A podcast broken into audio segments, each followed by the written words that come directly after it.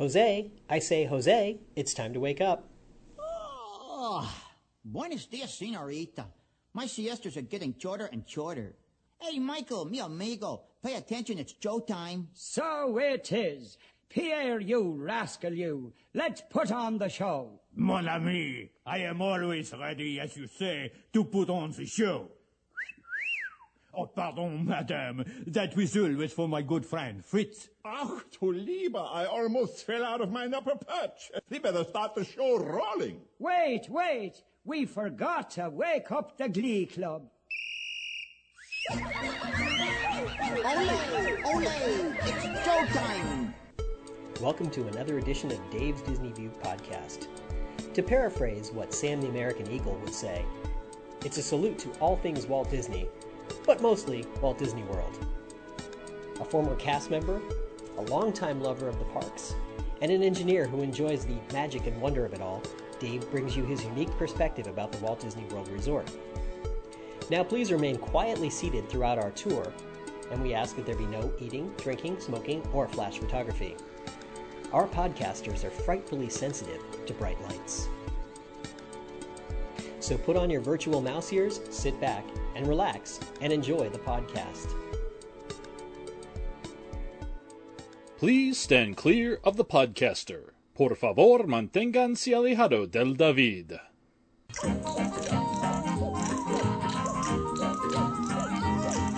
Hey everyone, it's Dave. How is everybody doing? Well, it's time for another edition of Dave's Disney News. Uh, this edition is for December 12th, 2010. I hope you enjoyed my uh, recent edition on the uh, holiday uh, things that are happening around the Walt Disney World Resort, and I hope everyone is having a happy holiday. So, starting off with uh, talking about uh, the Winnie the Pooh ride in, Fan- in Fantasyland. as part of the expansion, the queue for the Winnie the Pooh attraction received a makeover. The tree from Pooh's Playful Spot, which used to be across the way from the uh, attraction, uh, sitting on part of the site that was the uh, queue for 20,000 Leagues Under the Sea, uh, the Pooh's Playful Spot was closed and moved, and the tree from Pooh's Playful Spot was uh, moved, direct, uh, moved to sit directly in front of the attraction. So children can go and still play with the, with the attraction exhibit there.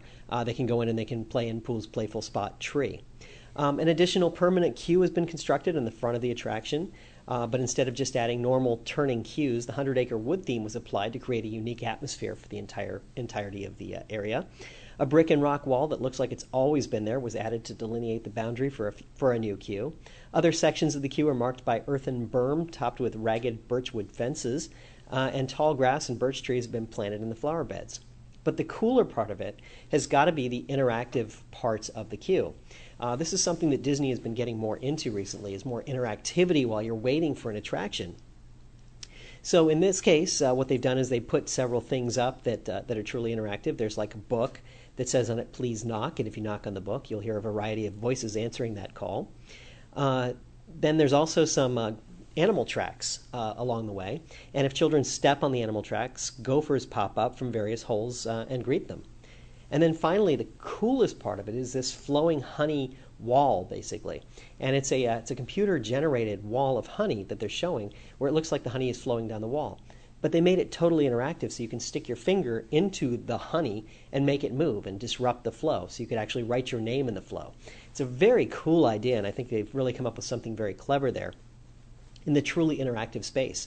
And uh, I just this is one of the things that I absolutely love about Disney is their ability to kind of innovate and come up with some creative uses for technology to make something more interesting than it otherwise would have been. I mean, in some ways it's throwaway because it's in a queue, but really it's much more interesting to stand in that queue and play around than it would be to necessarily go on the uh, take the fast pass and uh, and miss it completely. Next up, uh, work will soon begin on a completely reimagined Pleasure Island, and other one of a kind experiences at Walt Disney World Resort continues to bring new stories to life at Downtown Disney. The projects are expected to create an estimated 1,200 new jobs over the next three years. The uh, vice president of Downtown Disney, Keith Bradford, said, We have made great progress since first announcing our vision to bring new shopping dining and entertainment experiences to Downtown Disney, most of which can't be found anywhere else and have already uh, become guest favorites. We look forward to providing uh, even more ways for our guests to enjoy Downtown Disney while at the same time creating new jobs for Central Floridians. A, a nostalgic yet modern take on the 20th century port city and an amusement pier will evolve Pleasure Island into a Hyperion wharf. Uh, by day, the bustling port district will draw guests with its stylish boutiques and innovative restaurants, and by night, thousands of lights will transform the area into, a, into an electric wonderland. Taking its name from Hyperion, the Greek god of light, as well as the street on which Walt Disney built its first major animation studio, the Wharf District will also feature a relaxing lakeside park and enhanced pedestrian walkways. And its diverse eateries will expand dining availability at downtown Disney by more than 25%. Hyperion Wharf will offer guests of all ages a vibrant atmosphere and new experiences that can be enjoyed by day or night, said Bradford. Whether looking for a great place to dine with the whole family or a place to relax and enjoy live, music, Hyperion Wharf will provide the perfect setting for guests to make new memories with us. Along, uh, along with the new Wharf district, other projects are underway at Downtown Disney, including an extensive renovation of the Lego Imagination Center, which will increase its overall footprint by nearly 3,500 square feet, and add a new Lego exterior models featuring scenes from classic Disney movies. If you've ever been down there, you know that none of the Legos that are there, uh, the Lego displays they have, have any relation specifically to Disney. They're very generic. It's a it's a sea monster, and it's a, a robot, and it's a person, and things like that. But they don't have anything that's strictly Disney related.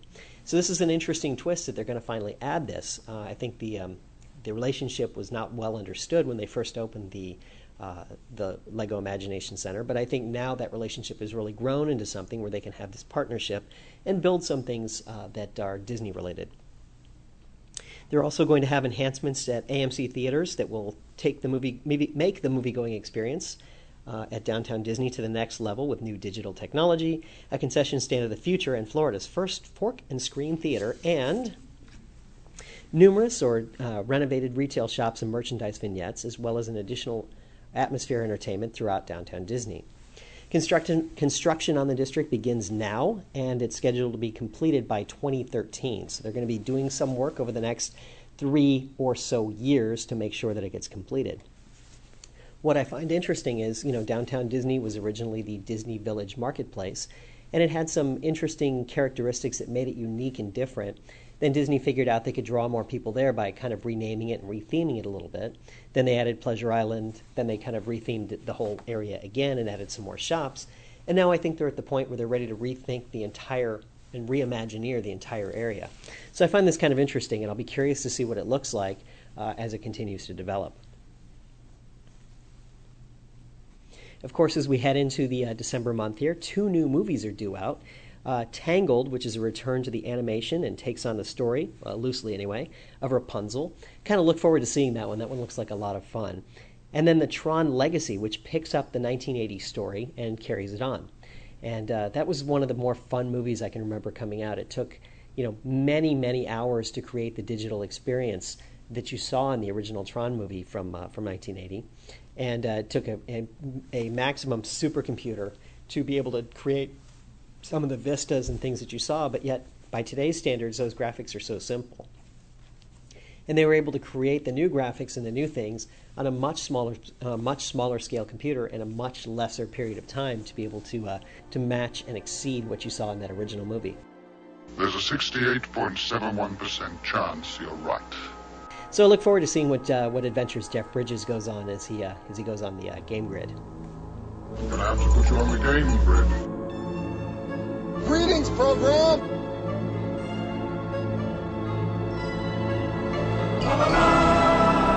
A laser dismantles the molecular structure of the object, and uh, molecules remain suspended in the laser beam. Then, when the computer lays out the model, the molecules fall back into place, and voila! Great. Send me to a what? I told you in my last uh, news podcast that there is a great Disney World scavenger hunt that's going to be coming up soon.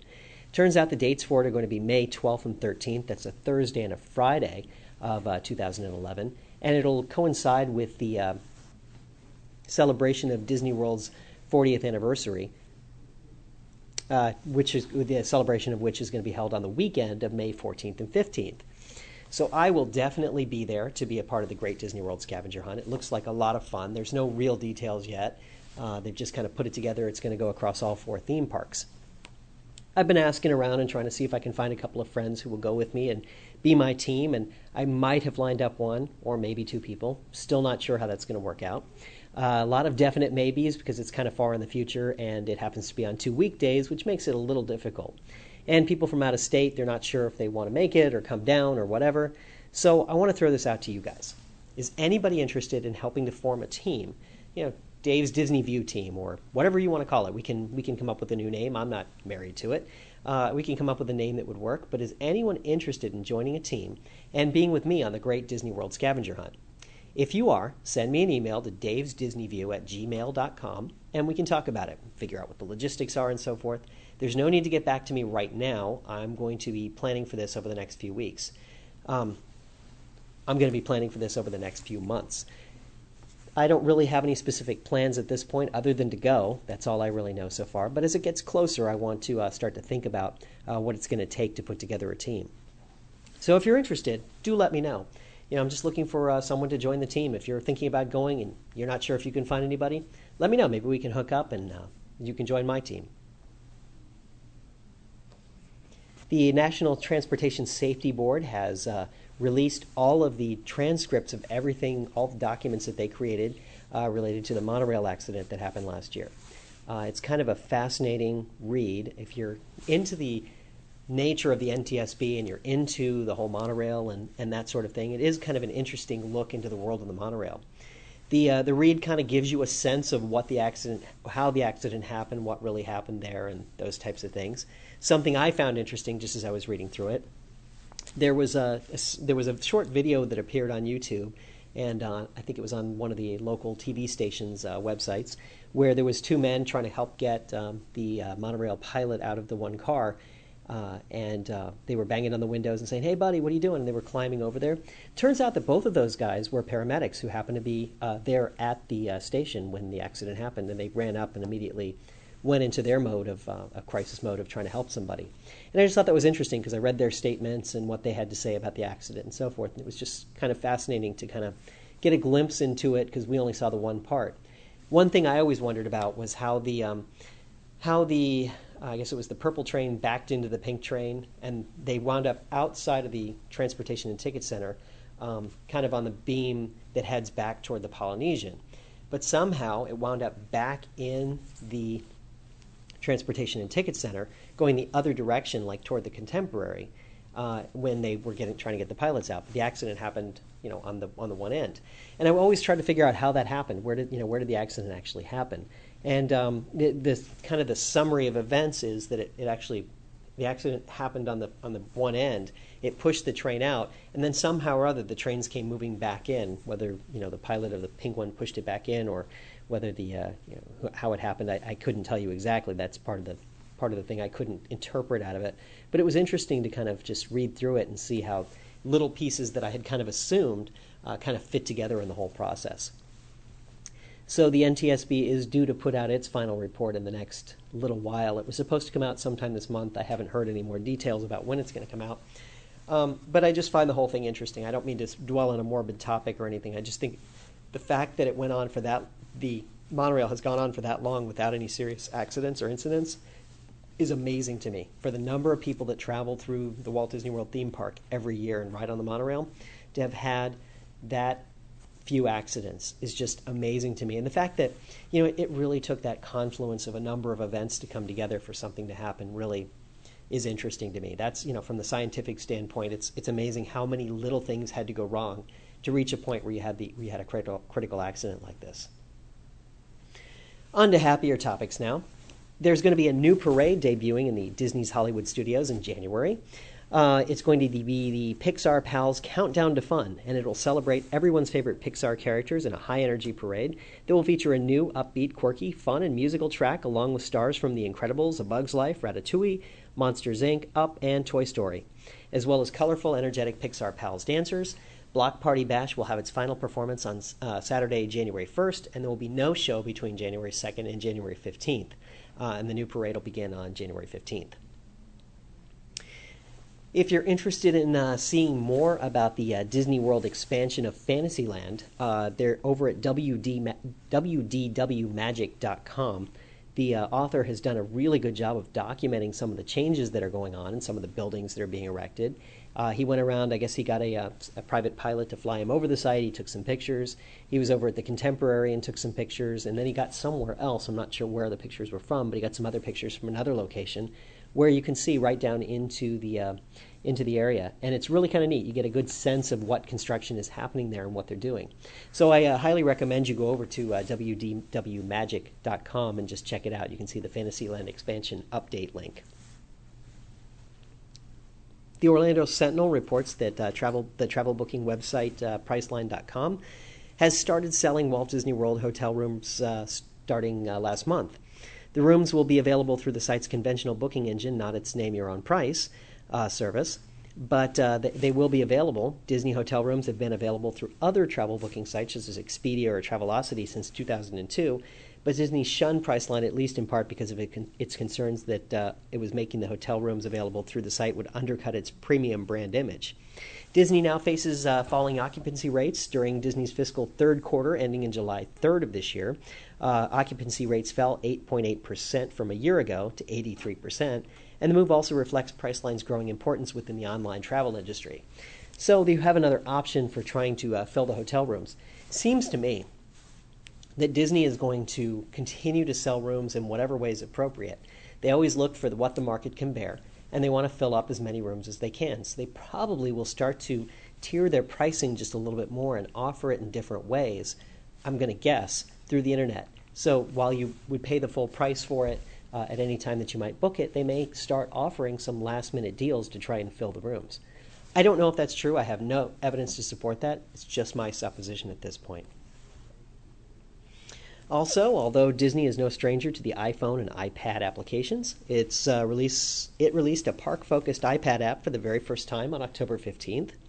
Called the Walt Disney World Magic Vacation Mirror, Disney describes this app as being able to help you plan a Walt Disney World resort vacation. This app includes photos, videos, and the 360 degree images of the four Walt Disney World parks Typhoon Lagoon and Blizzard Beach water parks, and the resort hotels. The app allows the users to plan and price their vacations, order a planning DVD, and have the Magic Mirror announce their vacation. Shortly after its introduction, there were a number of reviews already, um, with only a two and a half star rating. So, although the screenshots are very appealing, this app provides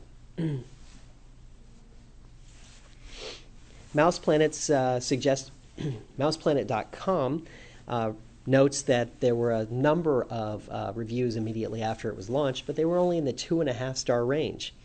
Um, and they noted that while the screenshots are very appealing, this app provides little more than what you can already see at the Disney website. And the user review comments note this app does not include park maps, park hours, or details about attractions such as height restrictions. However, given that it's a free app, it might be worth installing on your iPad if it just keeps images of Walt Disney World close by. You can uh, find it on iTunes. Recently, it would have been uh, Walt Disney's 109th birthday. The Walt Disney Company made an announcement fitting of the legacy of the man who found joy by bringing the entertainment to the masses.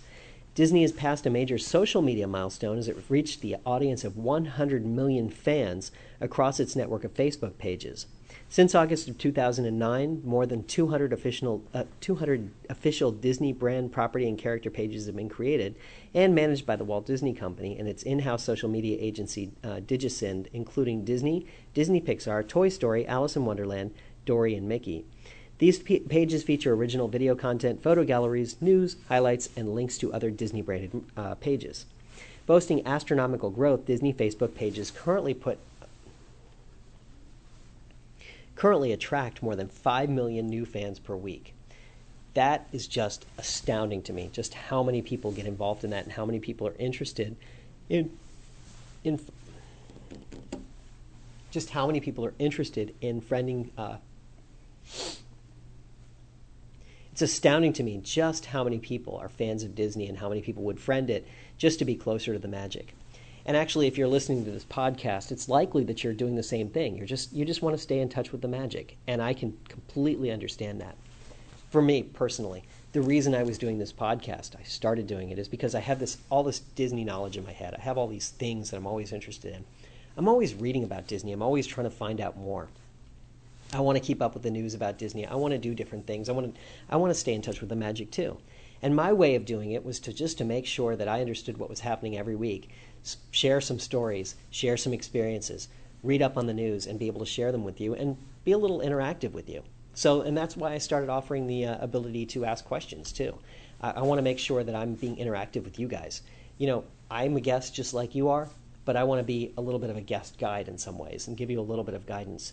There are many sites out there, there are many things out there. It's a very broad space what Disney offers and what fans of Disney offer, and I'd just like to be a small part of that. And if some small percentage of the 5 million new fans per week listen to this podcast, I'm extremely excited about that. I just enjoy doing this and just enjoy being somewhat connected to the magic. That's really all it's about for me. Well, there really wasn't much more in the way of Disney news, this week. Uh, because it's the holidays, most of the news focuses around the holidays and some of the uh, special gatherings and things that they're having out at the Walt Disney World Resort.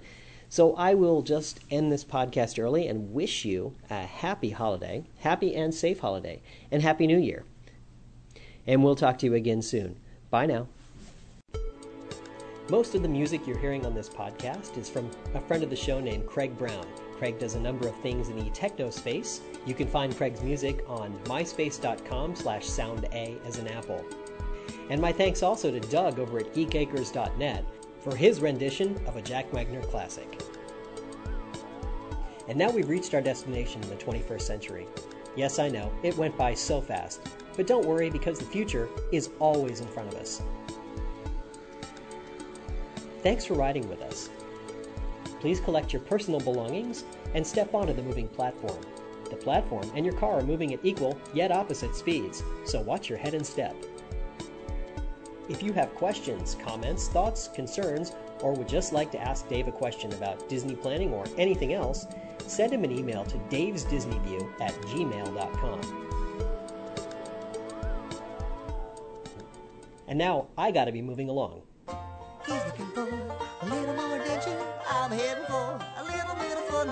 Hoping for a little more excitement. Time to be moving along. It's time to be moving along. Time to be moving along.